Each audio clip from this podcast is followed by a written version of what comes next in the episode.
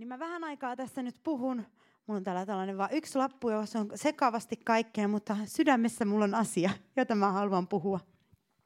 Tästä kirkkaudesta, Shekina-kirkkaudesta, Jumalan Shekina-kirkkaudesta. Me, me ei ole vähän aikaa siitä puhuttu, siitä, siitä kirkkaudesta. Ja jotenkin mä muistelen, että silloin 2000-luvun alussa puhuttiin aika paljonkin. Ja siitä puhuttiin, niin se oli niin kuin tosi paljon esille ja sitten on tullut vähän sellainen hiljaisempi vaihe, että siitä ei ole niin puhuttu ja jotenkin mä sitten koen, että mä halusin tänään sitä, siitä vähän puhua lukea raamatusta niitä paikkoja siitä ja jotenkin, jotenkin että mitä se on ja ja mitä kohti me halutaan mennä ja mitä se on, että me ei tyydyttäisi vähempään, jos on saatavissa enemmän. Jos on saatavissa enemmän, niin ettei tyydyttäisi pieneen. Ja siihen, että se ei ole vain sellainen trendisana, että otetaanpas nyt sana kirkkaus, kun ollaan käytetty nuo muut sanat niin kuin läpi, että nyt se kuulostaa niin sellaiselta nostavalta korkealta. Se kirkkaus ei vaan, se on, se on Jumalan kalleinta ja arvokkainta aaretta. Ja se Shekina-kirkkaus, niin äh, se Shekina sana sitä ei varsinaisesti raamatussa ole, mutta se on hebreaa ja tarkoittaa, että hän tulee asumaan tai hän tekee asumuksensa. Niin se ajatus löytyy raamatusta, että hän tulee asumaan. Hän tekee asumuksensa. Hän asettuu asumaan, että hän ei tule vain vierailulle, vaan hän asettuu asumaan.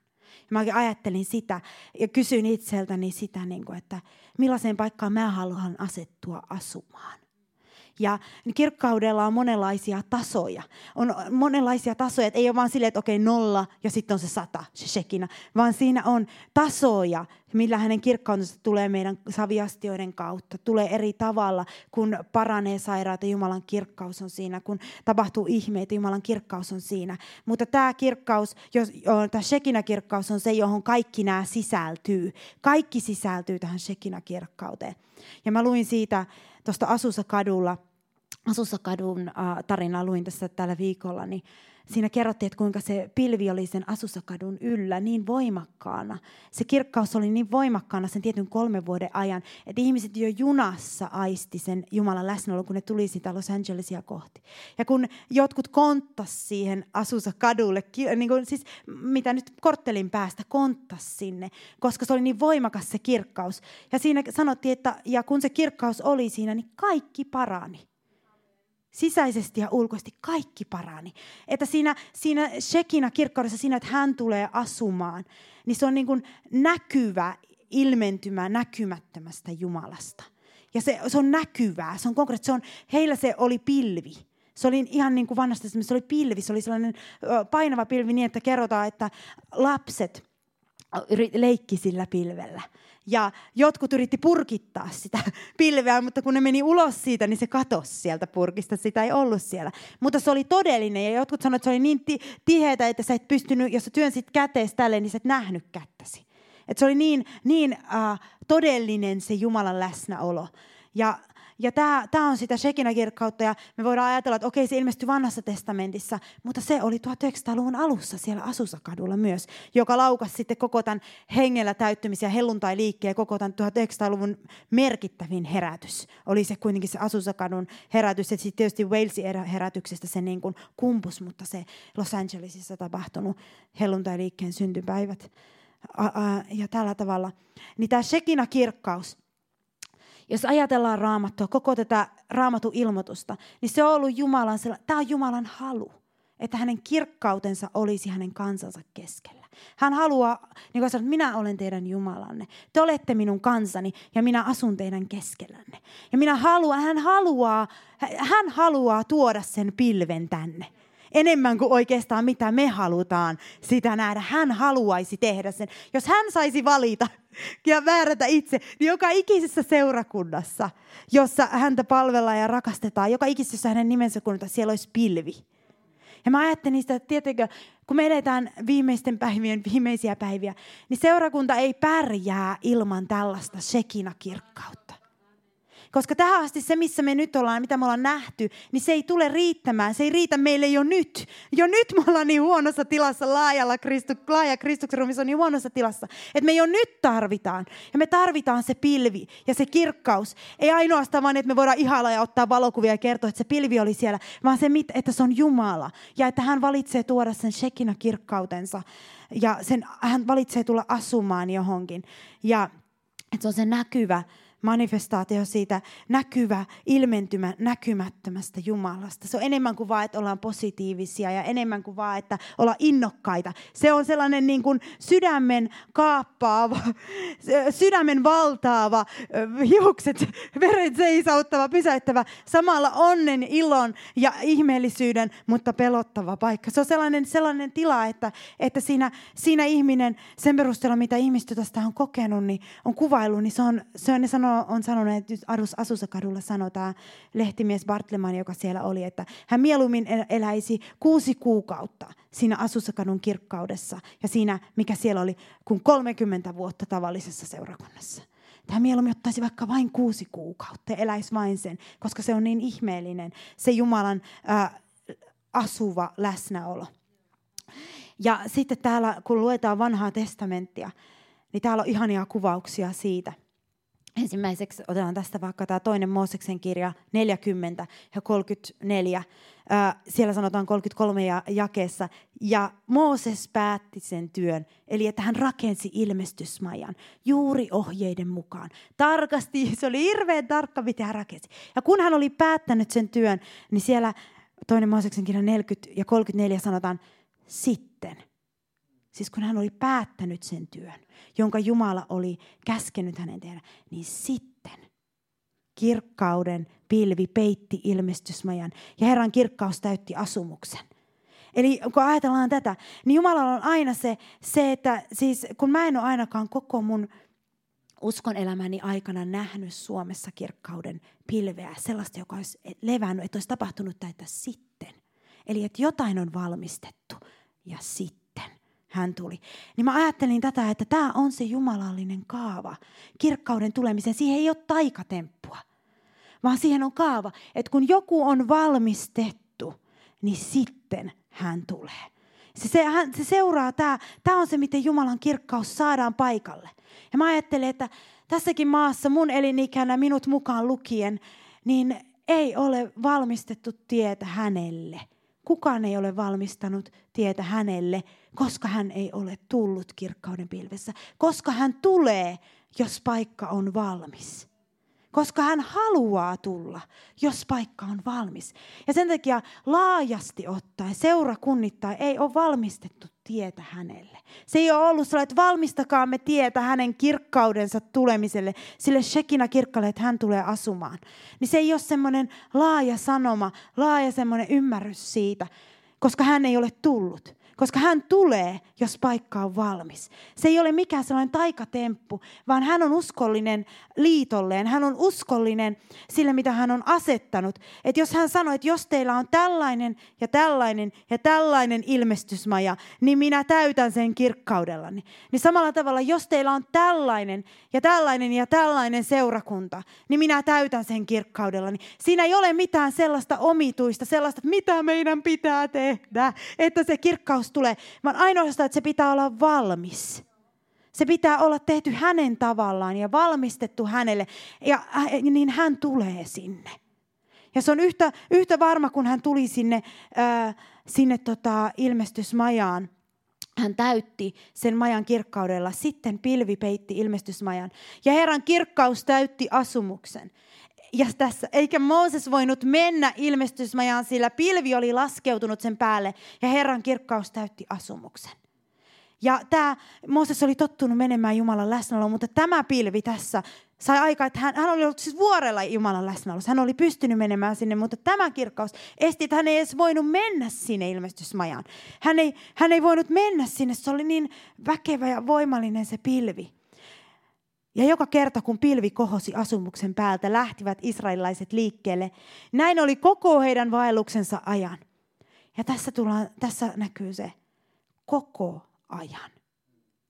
Koko ajan. Koko vaellus. Koko 40 vuotta. Siis meillä on vaikeaa niin käsittää, että me nähdä Jumalan kirkkauden pilvi 40 vuoden ajan. 40 vuotta. Sä oot lapsi, sä synnyt sinne ja sä näet pilveä, se on normaalia. Se on normaalia nähdä Jumalan kirkkauden pilviä tulenloiste yöllä. Se on täysin normaalia elää siinä tietoisuudessa, että me seurataan tuota Jumalaa, me mennään hänen perässään, me seurataan häntä. Mutta milloin pilvi ei kohonnut, he eivät lähteneet liikkeelle ennen kuin sinä päivänä, jona se taas kohosi. Sillä Herran pilvi oli päivällä asumuksen päällä. Yöllä oli pilvessä tulenhohde kaikkien israelilaisten silmien edessä. Näin oli koko heidän vaelluksensa ajan. Mä jotenkin niin ajattelin tätä, että Herra, tämä on normaali. Tämä on normaalia kristillisyyttä, että me olemme yhteydessä siihen kirkkauteen. Ja jos paikka on valmis, niin Jumala tulee. Se on varma lupaus. Se on todellinen lupaus. Se tulee tapahtumaan. Tai sitten minä otan henkilökohtaiseksi tehtäväkseni tuhota kaikki raamatut Suomessa, koska se on täynnä valhetta, jos ei Jumalan kirkkaus tule, kun hänelle on paikka valmiina. Mutta Jumalan kirkkaus ei tule, jos ei ole paikka valmiina. Se pitää olla valmistettu ja se pitää olla hänen ohjeiden mukaan tehty. Ja tämä on, on se, että ei, kun ei ole ollut ymmärrystä ja halua valmistaa tietä Herralle, niin hän ei ole tullut. Mutta jos kansa lähtee valmistamaan paikkaa hänen kirkkaudelle, niin hän tulee. Hän tulee paikalle. Ja sen tähden me tiedetään, että koska hän ei ole tullut, niin tässä maassa ei ole valmistettu tietä. Ja se, sen totuuden ymmärtäminen, että ei olla valmistettu tietä. Ja sen takia meidän täytyy valmistaa tietä, niin varmasti hän tulee. Varmasti hän tulee, kun se paikka on valmis. Koska hän ei ole meille uskollinen, vaan koska me ollaan niin siisti sukupolvi tai me ollaan niin hienoja ihmisiä tai niin uskollisia ihmisiä. Hän on uskollinen liitolleen. Hän on uskollinen periaatteilleen. Ja kuka ikinä, missä tahansa sukupolvessa toimii niiden periaatteiden mukaan, niin hän tulee. Ja tämä on ihanaa meidän Jumalasta. Hän on liittouskollinen Jumala. Hän ei ole yksilöuskollinen Jumala, vaan liittouskollinen Jumala. Että jos joku toimii hänen lakiensa, periaatteidensa mukaan, hänen oikeuksiensa mukaan, toimii hänen haluamallaan tavalla, niin hän tulee. Ja hän tekee. Ja tämä oli ihanaa. Siis jos ajatellaan vanhan testamentin lakia, niin jotkut sanoivat, että no se oli se laki ja se oli niille kauheata, ne sai sen lain. Mutta oikeastaan he koki sen valtavana armona. Koska kun ajatellaan se, minkälaisia ne ihmiset ympärillä oli. Mä en muista, onko mä tästä sen puhunut, mutta jollekin mä puhuin tästä. Eskon kanssa taittiin käydä hyvää keskustelua. Niin, niin tota, muut kansat yritti jatkuvasti rauhoittaa epäjumaliaan. Me tiedä, mitä ne tekee. Tuleeko sade? Mitä ne annetaan tuosta lapsemme tuleen ja tehdään noin ja uhria. Tällä me ei tiedä yhtään, mitä ne tekee. Ja sitten juutalaisten Jumala sanoi, tässä on laki, näe tästä minä tykkään, tehkää näin, seuratkaa tätä. Teidän ei tarvi olla tuulten vietävänä niin kuin nuo pakanat. Tässä on teille käskyt, miten tehdään. Ja te tiedätte tarkalleen, mitä mä tuun tekemään. Jos te teette näin, minä teen näin. Jos te teette näin, minä teen näin. Ja niin, koko Israelin kanssa, vau, mikä armo. Meidän ei tarvitse olla niin kuin pakana kansat, niin epäjumalien ka- ka- tuulten vietävissä, vaan meidän Jumala on sama. Aina ja aina. Ja jos me teemme näin, hän tekee näin. Jos me hylkäämme hänet, hän, me joudumme pulaan ja ongelmiin. Mutta jos me pysymme hänen liitossaan, niin hän on meidän kanssamme. Ei ole sellaista epävarmuutta. Ei ollut sellaista, että mitä ihmettä. Ne koki se valtavana armona. Jos me sanottaisiin, että olette siellä lainalla, mentäisiin ajassa taaksepäin, tjuu, sinne, ja sanottaisiin, olette siellä alla, niin ne nauraisi meille. Ne nauraisi meille, koska siellä ne katsoo niitä pakanoita, jotka juoksentelee ties minkä perässä. Minkä Jumalan perässä tahansa. Ja nykyaikana Jumala on se, jos ajatellaan, että mikä on meille, kun meille on epäjumalia sellaisia, minkä perässä me juostaan, niin meille Jumala on se, minkä parissa meidän mielemme askartelee kaikista eniten päivin ja öin. Se on meidän Jumalamme, minkä, mihin meidän mielemme menee. Mihin se kulkeutuu, kenen perässä, minkä se, onko se pelko, onko se raha, onko se itsekkyys, olemmeko me itse se kultainen vasikka vai mikä se on. Mutta se, mihin meidän mielemme aina menee, se on meidän Jumalamme. Ja tämä on tosi sellainen huh, synnin tunto tulee sillä tavalla, että se on meidän Jumalamme, mihin meidän mielemme aina palaa mihin se, mihin se, mistä se löytää lepopaikan. Ja tätä justiinsa Jumala halusi, kun hän antoi tätä Shekinä kirkkautta ja tuli asuma Israelin luokse, niin hän ei halunnut, hän, hän halusi tuoda heille levon. Hänen tarkoituksensa oli tuoda heille lepospaikka. Tarkoitus oli tuoda se läsnäolo, joka tuo heille levon kaikista heidän teoistaan, he meni sitten siihen lakihenkisyyteen ja alkoi tehdä sitä lakia ilman Jumalaa. Mutta tarkoitus oli, että Jumalan läsnäolo olisi leirin yllä. Se olisi paikka, jossa Jumala osoittaisi kirkkautensa ja kaikki ihmiset sydämen halusta palvelisi häntä ja toteuttaisi hänen antamiaan käskyjä. Ja se oli se päätarkoitus, kun hän laski, että hän haluaa antaa meille levon. Levon meidän teoistamme niin, että me, emme etsi, me etsimme suhdetta. Suhdetta häneen että se kirkkaus ja suhde ja läheisyys, että meillä on sellainen lepopaikka hänessä, että me tulemme siitä tekokeskeisestä uskosta siihen suhdekeskeiseen uskoon. Ja se oli silloin alkuperinkin sen kirkkauden tarkoitus, että se antaa levon. Ja hänen läsnäolonsa, hänen kirkkautensa, se Shekinä kirkkaus on lepopaikka. Ja kun puhutaan siellä Uudessa testamentissa, että he eivät päässeet minun lepooni, mutta että meille on sabatin lepo varattuna – ja että me voimme päästä siihen levoon, niin tämä Jumalan kirkkaus on se, mikä tuo meille sen levon ja rauhan meidän teoista. Ja että me löydämme sieltä sen suhteen Jumalaan, josta käsimme sitten teemme niitä tekoja. Mutta tämä on saatavilla, jos paikka on valmistettu. Se lepo, se lepo, se suhde hänessä on saatavilla, jos paikka on valmistettu.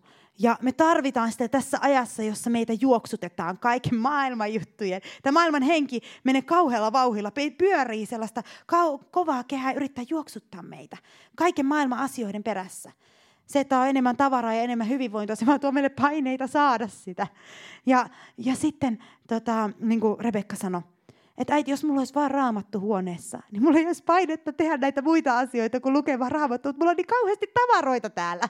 Ne tavarat tuo sen paineen tehdä jotain niillä ja käyttää niitä. Mä sanoin, että niin se on. Totta. Että jos olisi vaan se raamattu siellä, eikä muuta, niin sitä lukisi paljon enemmän. Koska se olisi se, ää, se tota, joka vetäisi, meillä olisi, me annettaisiin enemmän aikaa. Mutta, mutta tämä Jumalan kirkkaus, sai aikaan sen Israelin kansalle, että kun he oli Egyptissä, niin siellä oli se, Jumalan kirkkaus tekee sellaisen rajan. Oli Goshenin maa ja egyptiläisten maa.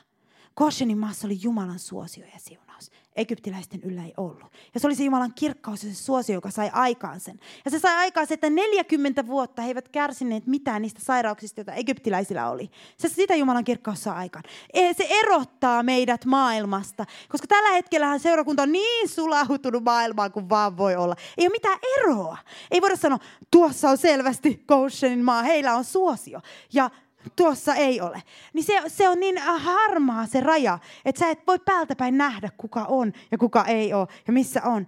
Mutta Jumalan kirkkaus tuo tämän erotuksen, että on suosio, siinä tulee suosio, siinä tulee se huolenpito, siinä tulee se Goshenin maa, siinä tulee se, että hän, hän antaa meille sen suosionsa, hän lepää meidän yllämme. Ja me tarvitaan sitä. Me tarvitaan sitä, jos tulee vainoja, vainojen keskellä. Me tarvitaan sitä elämän tilanteessa. Me tarvitaan, jos me haetaan työpaikkaa, me tarvitaan suosio. Jumalan kirkkaus, me tarvitaan Jumalan kirkkaus meidän elämän yllä. Ja siinä kirkkaudessa, siinä kirkkaudessa Jumala muuttaa meitä. Hän muuttaa meitä aivan erilaiseksi. Hän muuttaa meitä, hän vapauttaa meitä vankiloista. Hän vapauttaa meitä kaikista kahleista, niin kuin muistaakseni viime sunnuntaina se, mitä Pirjokin mainitsi, kun se Pietari vapautettiin sitä vankilasta. Jumala ei tee puolityötä, vaan hän vie sen työnsä päätöksen vapauttaa todella vapaaksi. Niin, että ei ole enää paluuta takaisin sinne vankilaan. Kun hän lähtee vapauttamaan, niin hän vapauttaa täyden vapauteen. Täyteen vapauteen ja se on todella vapautta. Sitten kun me itse yritetään vapauttaa itseämme, niin siinä tuntuu olevan naru takaisin sinne vankilaan. Ja se ei kestä kauaa, mutta kun hän vapauttaa, niin se on todella vapaa. Ja sun pitää jyskyttää takaisin niitä vankilaovia, että sä me pääset sinne takaisin, koska hän teki sen. Hän, ja hän sulkee ne portit. Hän sulkee ne portit. Ja tämä on se mitä Jumalan kirkkaus tuo, niin hän, se on niin, kuin niin voimakas vastalääke kaikelle eksytykselle. Koska kun se tulee se Jumalan läsnäolo ja kirkkaus, niin siinä me aletaan nähdä Jumala. Me aletaan nähdä hänet ja kaikki se eksytyksen henki ja kaikki se, mikä kuulostaa hyvältä, joka kuulostaa valkeudelta, mutta onkin pimeyttä, niin se alkaa siirtyä syrjään. Ja me aletaan nähdä, mikä on totta, mikä on oikein, mikä on hänen kirkkauttaan. Ja mulla ainakin on valtava jano nähdä tätä. Ja mä tiedän, että jos minä henkilökohtaisesti valmistan elämässäni sille tilaa, jos te valmistatte sille tilaa, jos me seurakuntana valmistetaan sille tilaa, jos ihmiset siellä, jotka katsoo eri puolilla Suomea, jos te valmistatte hänelle tilaa, niin Jumala tulee. Se on täysin varma, että hän tulee, jos hän näkee, että on tila, johon hän voi tulla, joka on valmistettu hänelle. Kun niin kuin sanottiin, sitten pilvi peitti ilmestysmajan ja Herran kirkkaus täytti asumuksen. Ja täällä toisessa kohdassa kerrotaan siitä samasta pilvestä, mutta se oli aikakirjassa. Se tuli uudestaan Salomon aikana. Se tuli uudestaan, toinen aikakirja, viisi.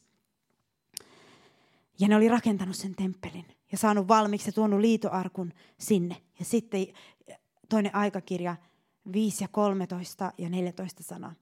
Ja puhaltajien ja veisaajien oli yhdyttävä yhtä aikaa yhteen ääneen ylistämään ja kiittämään Herraa. Ja kun torvet, kymbaalit ja muut soittokoneet soivat, viritettiin Herralle ylistys, sillä hän on hyvä, sillä hänen armonsa pysyy iankaikkisesti.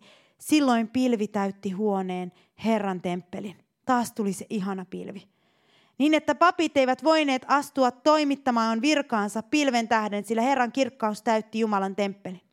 Ja se tuli uudestaan, taas kun paikka oli valmistettu. Taas kun työ oli saatu päätökseen, niin se tuli se kirkkaus sinne. Ja se sekoitti koko papa, pakan. Papit, joilla oli kutsu, joilla oli virka, eivät voineet toimittaa virkaansa. Niin kun se kirkkaus tulee, niin se saa aikaa sen, että me emme voi enää toimittaa virkojamme. Siinä tulee semmoinen tila, että hän toimittaa oma virkaansa.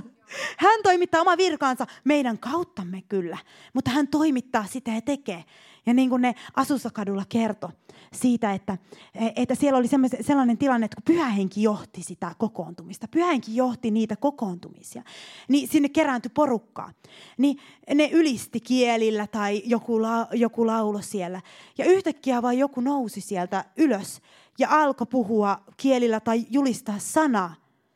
Ja se oli pyhän hengen johdossa. Ja jos joku yritti nousta lihassaan, niin hän ei saanut sanaa suustaan pyhän hengen voima oli niin voimakkaasti läsnä, että voitiin olla varmoja siitä, että kaikki, jotka saa suustaa jotain ulos, niin ne on hengestä, koska Jumala tukki suut.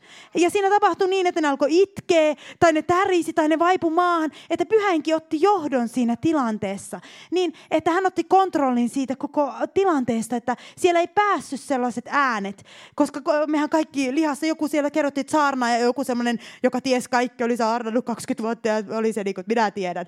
Ja tuli sinne ja yritti avata suunsa. Niin se vaan oli mykkä. Ne oli myk- mykkiä yhtäkkiä. Ne ei pystynyt sanomaan mitä. Sitten tulee nainen, joka just tullut uskon parantunut syövästä tai jotain, ja laulaa ylistystä ja profetoi. Ja se saa puhua. Ja näin pyhä henki. Ja jotain tällaista varmaan oli alku seurakunnassakin. Että pyhä henki vaikutti, sellaista ohjasi sitä pyhän hengen vaikutus. Ja se voimakas pilvi. Ja tällainen sai aikaa, että he lisääntyi valtavasti, tuli ihmisiä, koska juutalaiset kato, hei, tuolla pilvi, Salomotemppeli, ilmeisesti tuolla on, noilla on se suosio. Ja he olivat kaiken kanssa kansan suosiossa. Ja heidän, yllä, heillä oli se läsnäolo.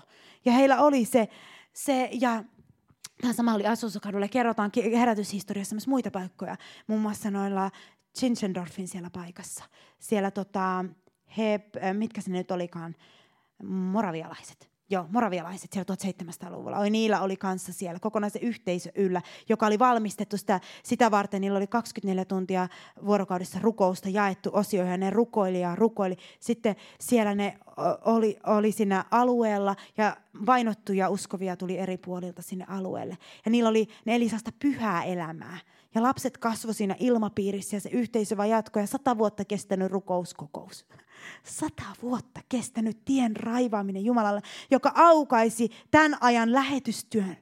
Joka aukaisi sen lähetystyön. Ja sieltä lähtee sellaisia ihmisiä, jotka myi itsensä Orjasaarelle, jotka sanoo, että, että Karitsa saisi palkan maahan vuotaneesta verestään. Ne myy itsensä Orjasaarille että he eivät voi koskaan tulla takaisin sieltä. Orjaksi myyvät itsensä, jotta saisivat julistaa evankeliumin suljetussa paikassa.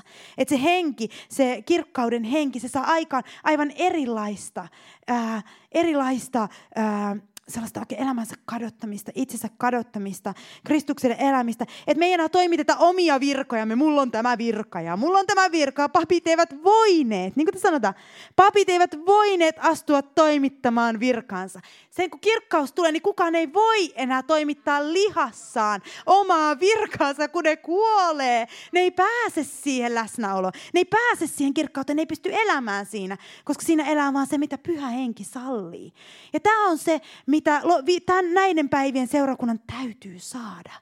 Tällainen seurakunta on se viimeisten päivien tämä seurakunta, jota Kristus tulee hakemaan. Ja sitten, kun me julistetaan tällaista sanomaa, mikä on tämän seurakunnan ydinsanoma ollut alusta asti, että Jumala tulee läsnäolossa. Ja joku sanoo, että he eivät halua ottaa vastaan tällaista sanomaa. Niin siinä käy niin kuin kävi juutalaisille, että tulee peite niiden ihmisten silmien eteen, jotka torjuu sanoman kirkkaudesta, tästä läsnäolosta, joka ottaa kontrollin seurakunnasta. Niin sellaisten ihmisten ylle tulee peite heidän silmilleen, ja se voi tulla kenen tahansa meidän ylle. Mun täytyy myös varoa, että tulevina vuosina mä en koskaan käännä päätäni ja koskaan käännä pois tästä sanomasta kirkkaudesta. Koska jos sen torjuu, sanoo ei, mä haluan vaan mennä tähän, toimittaa vaan mun virkaani, niin sä torjut sen sanoman kirkkaudesta, niin sä et torju silloin ihmistä tai jotain, jotain yhtä seurakuntaa tai julistajaa, vaan sä torjut Jumalan. Sä torjut hänen halli, täydellisen hallintavallan, hallintavallan seurakunnasta. Ja siinä tulee se sama peite, mikä fariseusten silmille tulee. Ja sitten se ainoastaan Kristuksessa se peite voi lähteä, eli ainoastaan jos he kohtaavat Kristuksen kirkkauden, vain silloin se voi lähteä, muuten he kulkevat peite silmillä koko elämänsä. Ja tämä on vaara mulle itselleni myös, että mä en ikinä sanoisi, että mä en, se kääntäisi selkääni tälle sanomalle, Jumalan kirkkauden hallintavallasta. Se on vaarallista, koska me käännetään silloin sanoma Jumalan, sanoma, selkäämme sille Jumalan hallintavallalle seurakunnasta. Että se on vaarallista. Ja Raamatus sanotaan siellä hebrealaiskirjassa, että ne, jotka ovat tulleet maistamaan tulevan maailman ajan voimia, ymmärtäneet tämän. Ja sitten kääntyvät pois, niin mahdotonta on heidän palata koska he ristiinnaulitsevat Jeesuksen uudelleen. Ja se sanotaan siellä hebrealaiskirjassa. Ja mä sanon, että huh, Mä en halua olla siinä joukossa, joka kääntää ikinä selkänsä Jumalan kirkkaudelle, että mä kuulen koko elämäni peite silmillä. Että, mä, en, että mä sanon, että ei, mä vaan haluan mennä tuonne, en mä tarvi mitään tota kirkkautta joka on se, mitä Jumala on alun perin halunnut tuoda seurakuntansa keskelle. Se Shekina-kirkkaus asua, hallita, olla, että teidän virkanne menee syrjään ja minä sanon teille, mitä te teette. Minä sanon teille, mitä toimia. Minä kerron teille, mitä te teette. Minä ohjaan teitä. Jos joku meinaa lihassa nousta, niin alas. Jos joku on, siinä ei tarvita kuvaa vilpitön sydän ja sellainen sydän, joka haluaa Jumalaa joka haluaa Jumalaa. Mutta meillä täytyy olla, mä ainakin haluan peljätä Herraa sen verran, että mä en halua koskaan sanoa sitä, että ei, että mä lähden vaan töhöttää omiani. Ja lähden vaan tonne ja tänne, vaan mä haluan aina, en halua kääntää selkääni Jumalan kirkkauden sanomalle, koska siitä ei hyvää seuraa mun uskolle pitkässä juoksussa. Ja, ja sen tähden tämä sanoma kirkkaudesta on niin tärkeä. Koska se oli siitä, kun ajatellaan Jeesusta, Jeesusta, hän meni yöksi vuorelle. Isän kanssa koko yön rukoili siellä. Koko yön rukoili, tuli alas ja sitten hän teki niitä tekoja. Ja sen, sen, mitä hän oli saanut siellä vuorella, niin sitten kun hän tuli, niin hän toimi auktoriteetissa, lähde, mene, toimi, parane. Mutta, ei, mutta hän oli keskustellut siellä vuorella isän kanssa kaikki. Hän oli siellä antanut tahtonsa Jumalalle, kuollut itselleen, viettänyt aikaa Jumalan kirkkaudessa. Ja yhteen sellaisen tapaamiseen sitten Pietari, Jaakob ja Johannes pääsi mukaan sinne kirkastusvuorelle. Mutta me, me ei tiedetä. En tiedä, jos hänellä oli joka yö sellaista. Siellä Jumalan kirkkaudessa, he olla sen alla. Mikä sai aikaan sitten sen, että hän toimi niin kuin hän toimi. Mutta hän valmisti itsessään paikan, hän valmisti äh, äh, tilaa Jumalalle. Hän vietti aikaa Jumalan kirkkaudessa, sai ohjeet, mitä toimia. Hän vietti aina siellä yksinäisyydessä aikaa. Ja jos Jeesus toimi tämän kirkkausperiaatteen mukaan, että hänen piti viettää aikaa siinä Jumalan läsnäolossa. Niin eikö paljon enemmän meidän ja nykyajan seurakunnan? Täytyy ymmärtää, että tämä on se voiman salaisuus. Se, että me vietämme aikaa siinä hänen kirkkaudessaan. vietämme aikaa siinä hänen kirkkaudessaan. Ja hän rukoili siellä yöllä, keskusteli isän kanssa, jutteli isän kanssa, keskusteli hänen kanssaan, sai ohjeet. Ja se on tärkeää meillekin, että me menemme, että me tavoittelemme sitä, että me raivaamme tien ja valmistamme paikan. Ja sen tähden rukous on elintärkeää, koska hengessä pitää aina valmistaa ensin paikka. Aina valmistaa hengessä tila. Kaikelle, mitä tapahtuu. Mitään ei tapahdu, että vaan luonnollisesti mennään tehdä. Jos ei hengessä ole valmistettu, niin ei tule tapahtumaan. Aina pitää hengessä valmistaa. Sitähän se Jeesus siellä teki, valmisti seuraavan päivän hengessä, vuorella, rukouksessa, kirkkaudessa, Jumalan edessä. Ja sitten se luisti niin kuin sen piti mennä. Ja siksi tapahtui se, mitä piti mennä. Mutta se täytyy hengessä valmistaa se paikka ensin.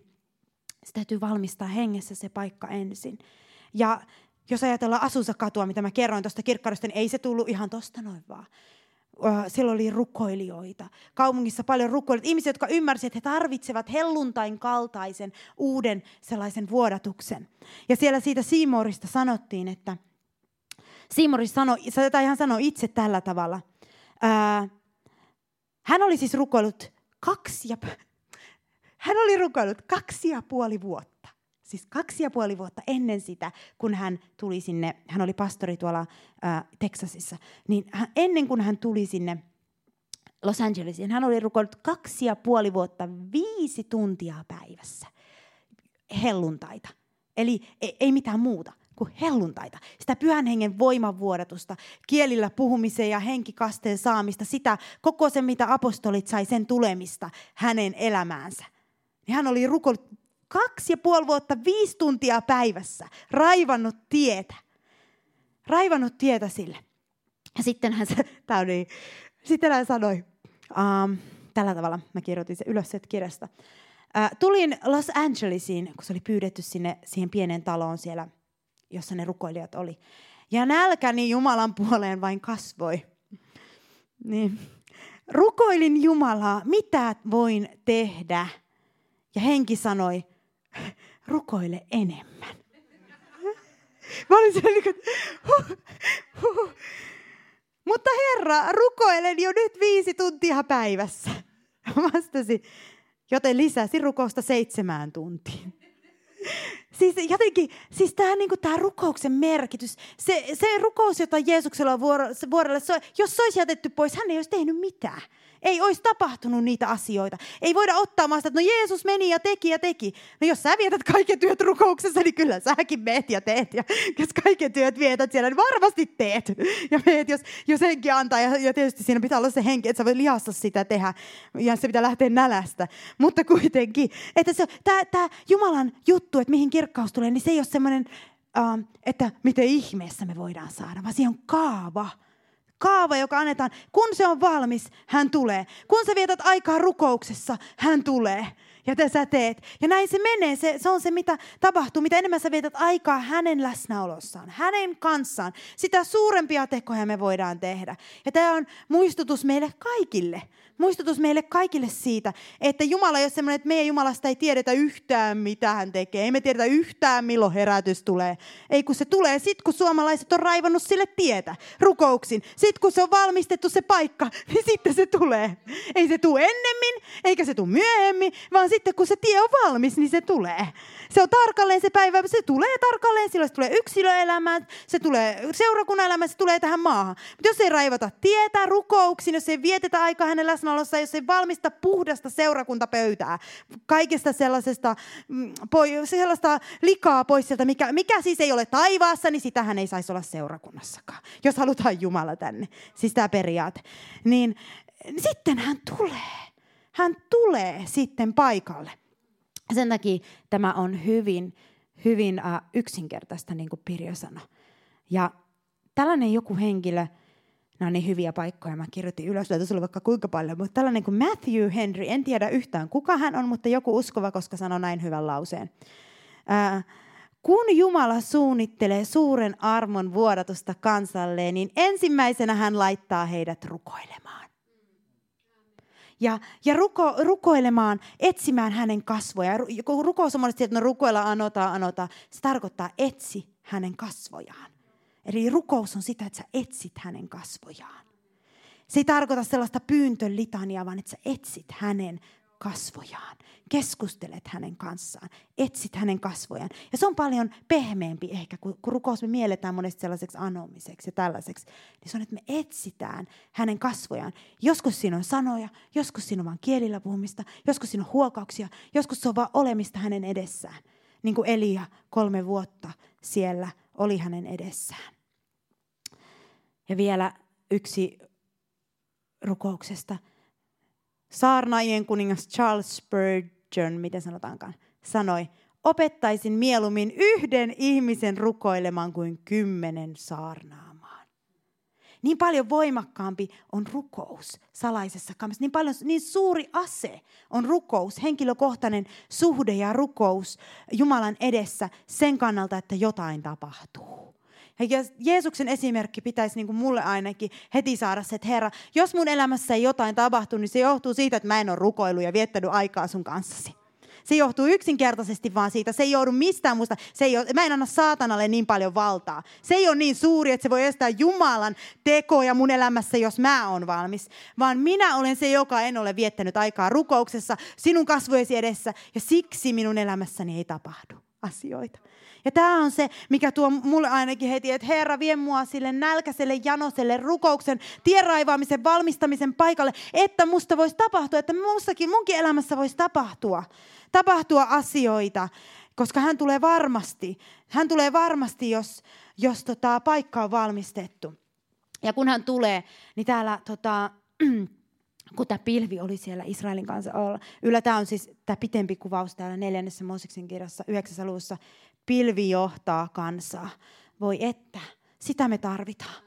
Eikö niin? Siis, oikein, siis pelkästään tuo otsikon lukeminen, jos saa sellainen, se, niin kuin, että pilvi johtaa kansaa. Pastori ei johda seurakuntaa.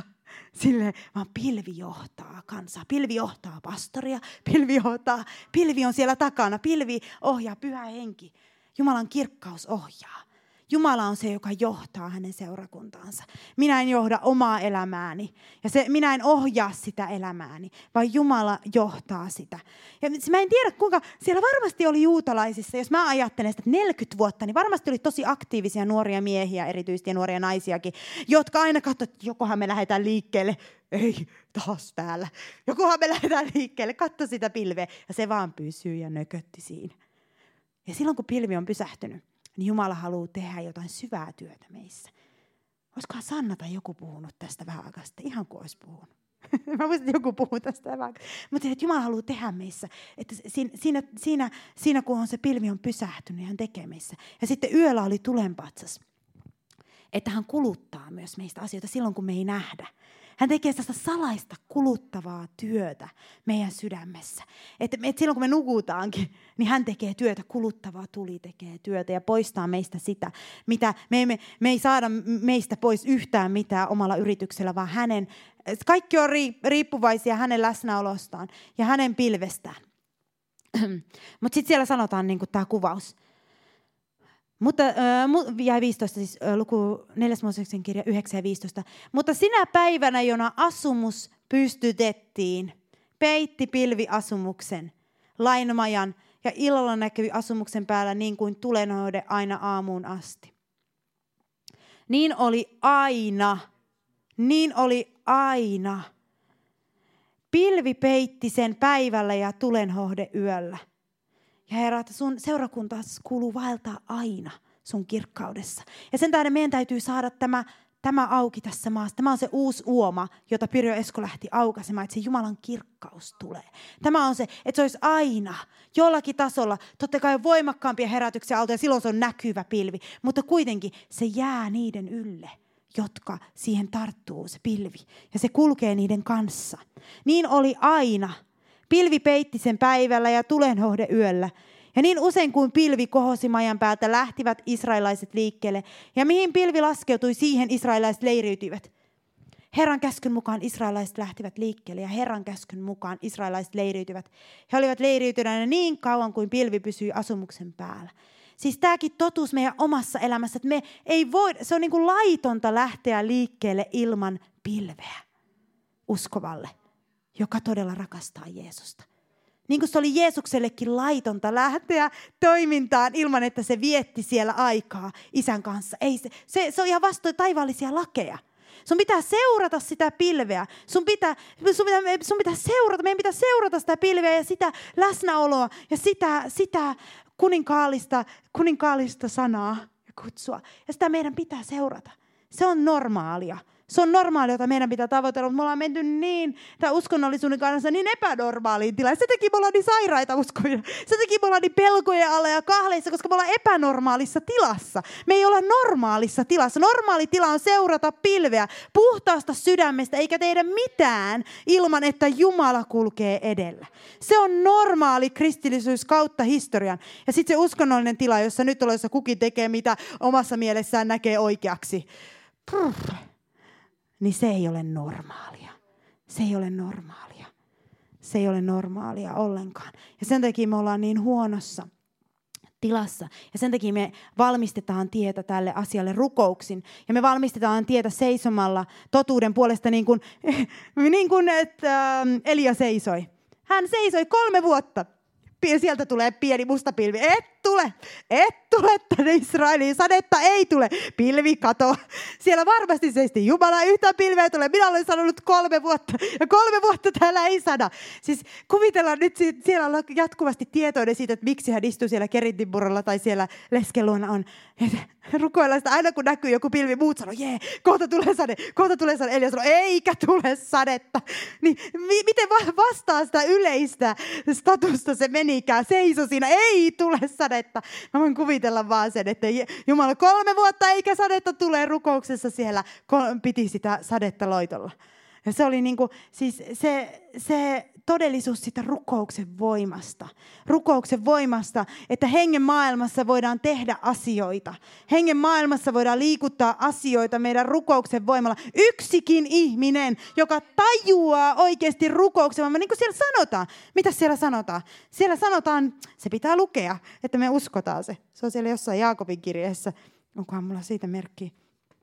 Ei hebrealaiskirja, missä se Jaakob on. Mutta siellä sanotaan se. Jumala sanoo, että Otas nyt, mulla menee ihan sekaisin, missä se Jaakobin kirja on. Pidetään tänne, mietitäänkö Jaakob. Olisiko se tossa? Joo. 5, Jaakob 5 ja 16, se oli. Joo. Mm. Ei vaan 17. Elias oli ihminen yhtä vajavainen kuin mekin, ja hän rukoili rukoilemalla, ettei sataisi, eikä satanut maan päällä kolmeen vuoteen ja kuuteen kuukauteen. Ja hän rukoili uudestaan, ja taivas antoi sateen, ja maa kasvoi hedelmän. Voi että, kun mekin voitaisiin saada sellainen oikein ilmestys rukouksen voimasta, siitä todella, siitä käskevästä, siitä auktoriteetista, joka meillä on Kristuksessa, rukouksen voimasta. Että hän oli vajavainen, ei tarvitse olla täydellinen, vajavainen, yksi ihminen, yksi ihminen, yksi, yksi ainoa ihminen, vajavainen, mutta hän rukoili rukoilemalla, ettei sataisi. Hän piti kiinni siitä sanasta, joka Jumala oli sanonut, jonka hän oli profetoinut, ja piti kiinni kiinni sitä, ei, ei tule satamaan, ei tule satamaan, vaikka näytti siltä, koska ihan varmasti meni joitakin tummia pilviä taivaalla sen kolmen vuoden aikana.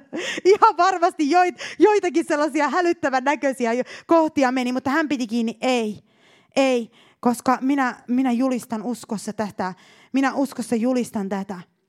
Ja se ei ollut sellaista konekivääripaukutusta, sellaista, niin että tonne ja tonne ja anna leskelle siellä ruokaa ja anna se ja paranna tuo sairas ja tuo. Siellä ei kerrota tällaisesta konekiväärirukouksesta.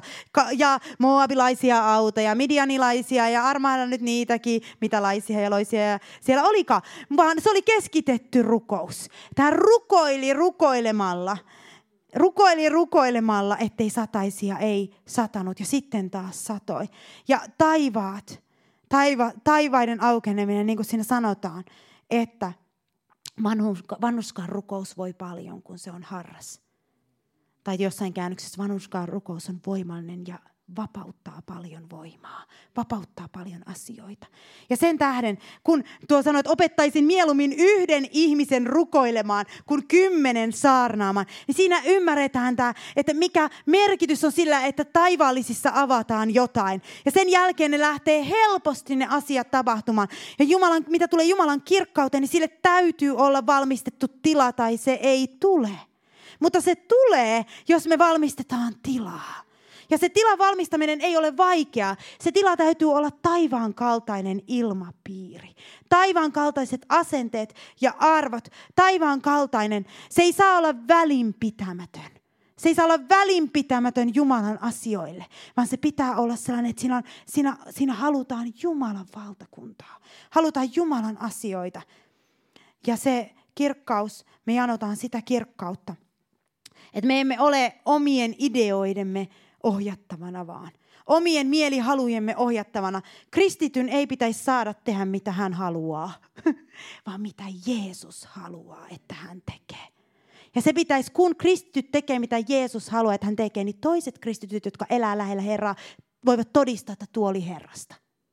Eikä niin? Ne näkevät sen. Jos kristitty väittää, että minä elän lähellä Herraa ja tekee mitä sattuu ja muut sanoo, että ää, niin silloin se oli kyllä ihan omassa lihassa kristityt tunnistaa, jotka hengessä vaeltaa ja pilven mukana vaeltaa, niin ne tunnistaa toisista, milloin on Herra mukana ja milloin Herra ei ole mukana. Koska henki todistaa. Henki todistaa meissä sen. Ja, ja sen takia me, meillä ei kuulu olla, niin kuin mä oon joskus sanonut, tätä, mutta tämä on, mä toistelen tätä välillä itsekseni, että mä saisin elämäni sellaiseen oikeaan linjaan, kun puhutaan maailman lopusta, niin että minun maailmani on jo loppunut. Minun maailman loppuni on jo tullut. Kun minä annoin täyden hallintavallan Jeesukselle elämässä, niin se oli minun maailman loppuni. Minun ei tarvitse odottaa enää toista. Hän tulee vaan ottamaan sitten minut. Minä en odota maailman loppua. Minun maailmani on jo loppunut. Ja tämän ajatteleminenkin, että onko minun maailmani oikeasti loppunut, vai elääkö se hyvin vahvana itsenäisesti ilman Jumalan kirkkautta ja pilveä? Elääkö se, pärjääkö se hyvin? Pärjääkö se hyvin? Pärjääkö se hyvin ilman Jumalaa? Niin, siinä vasta meille pohdittava loppuillaksi. Mutta me seurataan sitä pilveä. Me emme seuraa omaa hyvää ideaamme, vaan me seurataan sitä pilveä. Ja sen takia me tarvitaan suurempi kirkkauden taso seurakuntaan, koska se on niin utuinen nyt, että, jo, että monet uskovat, ei edes kuule Jumalan ääntä, kun eikä erota maailman ääntä ja Jumalan ääntä. Mutta kun kirkkaus tulee, niin siinä alkaa tulla napsi ja kuulla, että wow, okei, okay, okei, okay, nyt mä kuulen oikein. Tätä mun piti tehdä koko ajan. Ja osataan tehdä oikeita valintoja. Tulee semmoinen selkeys ja kirkkaus mieleen. Ja tulee semmoinen avoimuus kuulla Jumalaa. Ja sitten äh, kun siellä puhutaan tässä Uudessa testamista tuli mieleen tämä, että vanhan liiton kirkkaus oli, se, se oli niin kuin katoava ja sitten uuden liiton kirkkaus oli tätä, tätä mahtavaa ja se on niin kuin meidän saviastioissa siinä äh, toisessa korintolaiskirjassa äh, 3-4 puhutaan. Ja siellä sanotaan, että missä Herran henki on, siellä on vapaus. Ja tässä kirkkaudessa, missä Herran henki on, missä, missä, mitä enemmän Herran henkeä tulee, niin sitä enemmän tulee vapautta. Mitä enemmän sitä kirkkautta tulee, niin sitä enemmän tulee vapautta. Ja minkälaista vapautta? Vihollinen yritti antaa Aadamille ja Eevalle vapautta Jumalasta. Hän yritti antaa vapautta Jumalasta. Ei tarvitse olla hänen allaan enää vapautta. Maailmahan antaa sellaista vapautta. Saat tehdä ihan mitä haluat. Mutta todellisuudessa menet maailman hengen alle, jossa saat tehdä ihan mitä sä haluat. Niin sä, sä menet maailman hengen alle ja siellä on saatana hallitsemassa.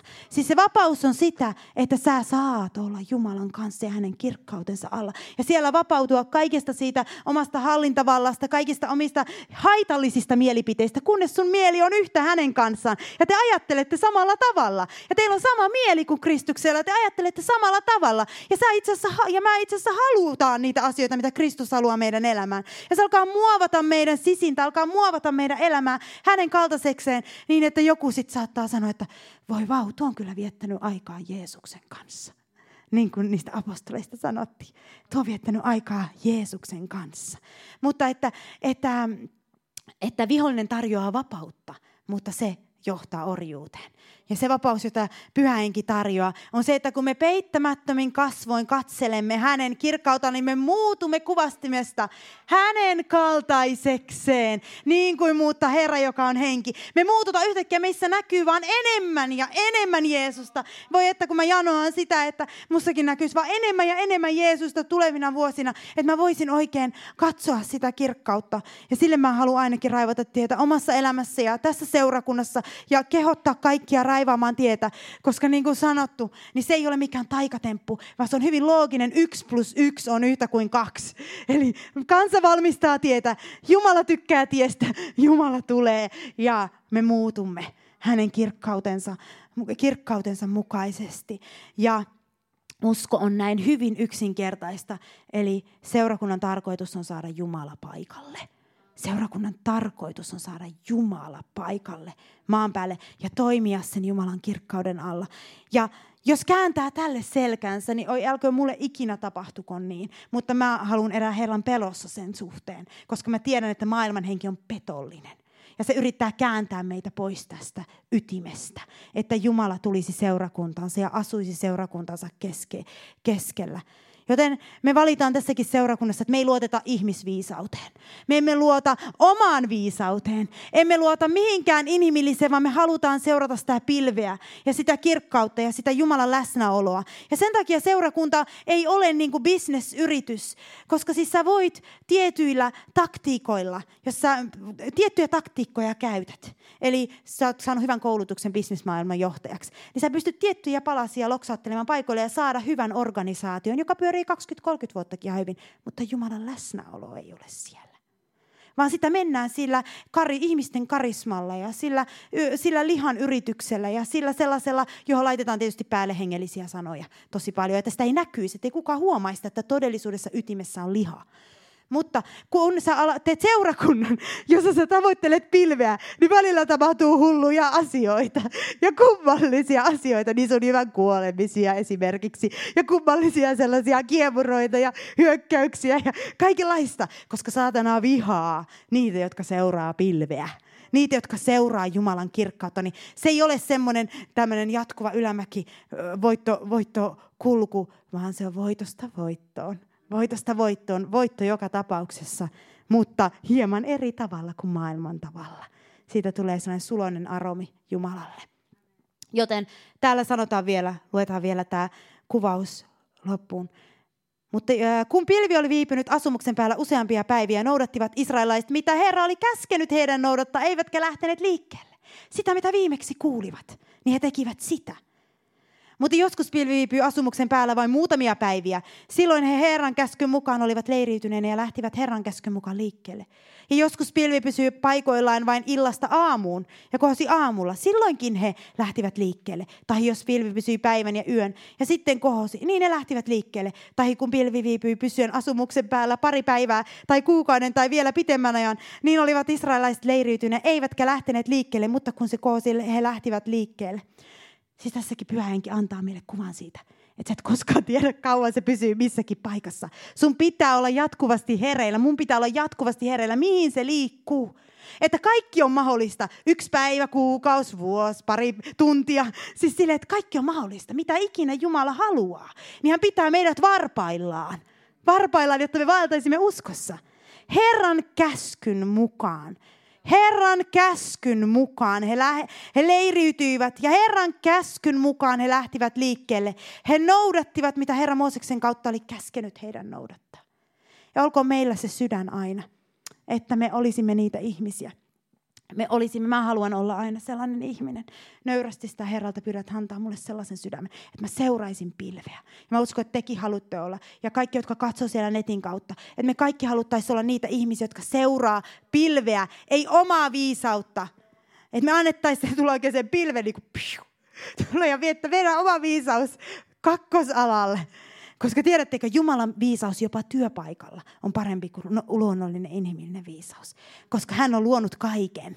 Hän tietää kaikki, miten kaikki toimii. Hän tietää kaiken, joten meistä ei tule pöhelöitä Jumalan pilveä seuratessamme. Me emme mene sellaisen huumaustilaan, se ei ole marihuonapilvi, vaan se on sellainen, se on, se on viisauden ja armon ja ilmestyksen ja ymmärryksen ja kaikki näistä hyvyyttä.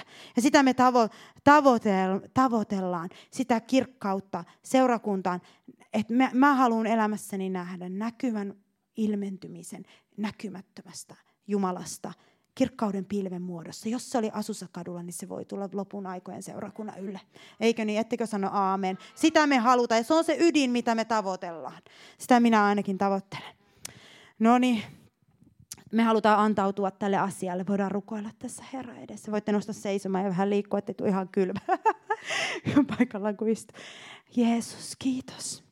Me halutaan olla niitä, jotka seuraa sun pilveäsi, Isä.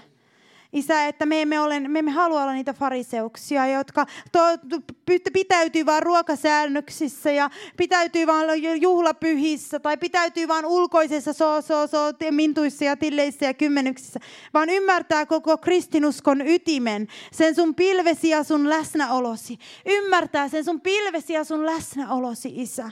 Ja me halutaan se seurakuntaan ja me totisesti niin hyvin kuin me taidetaan, raivataan sille tietä, Isä. Me parhaamme me mukaan pyritään raivaamaan sille tietä, Isä.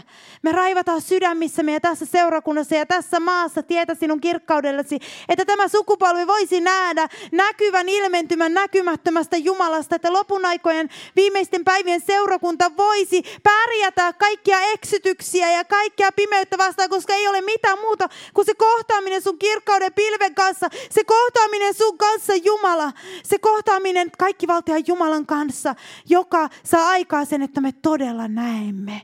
Että meidän silmämme aukeavat.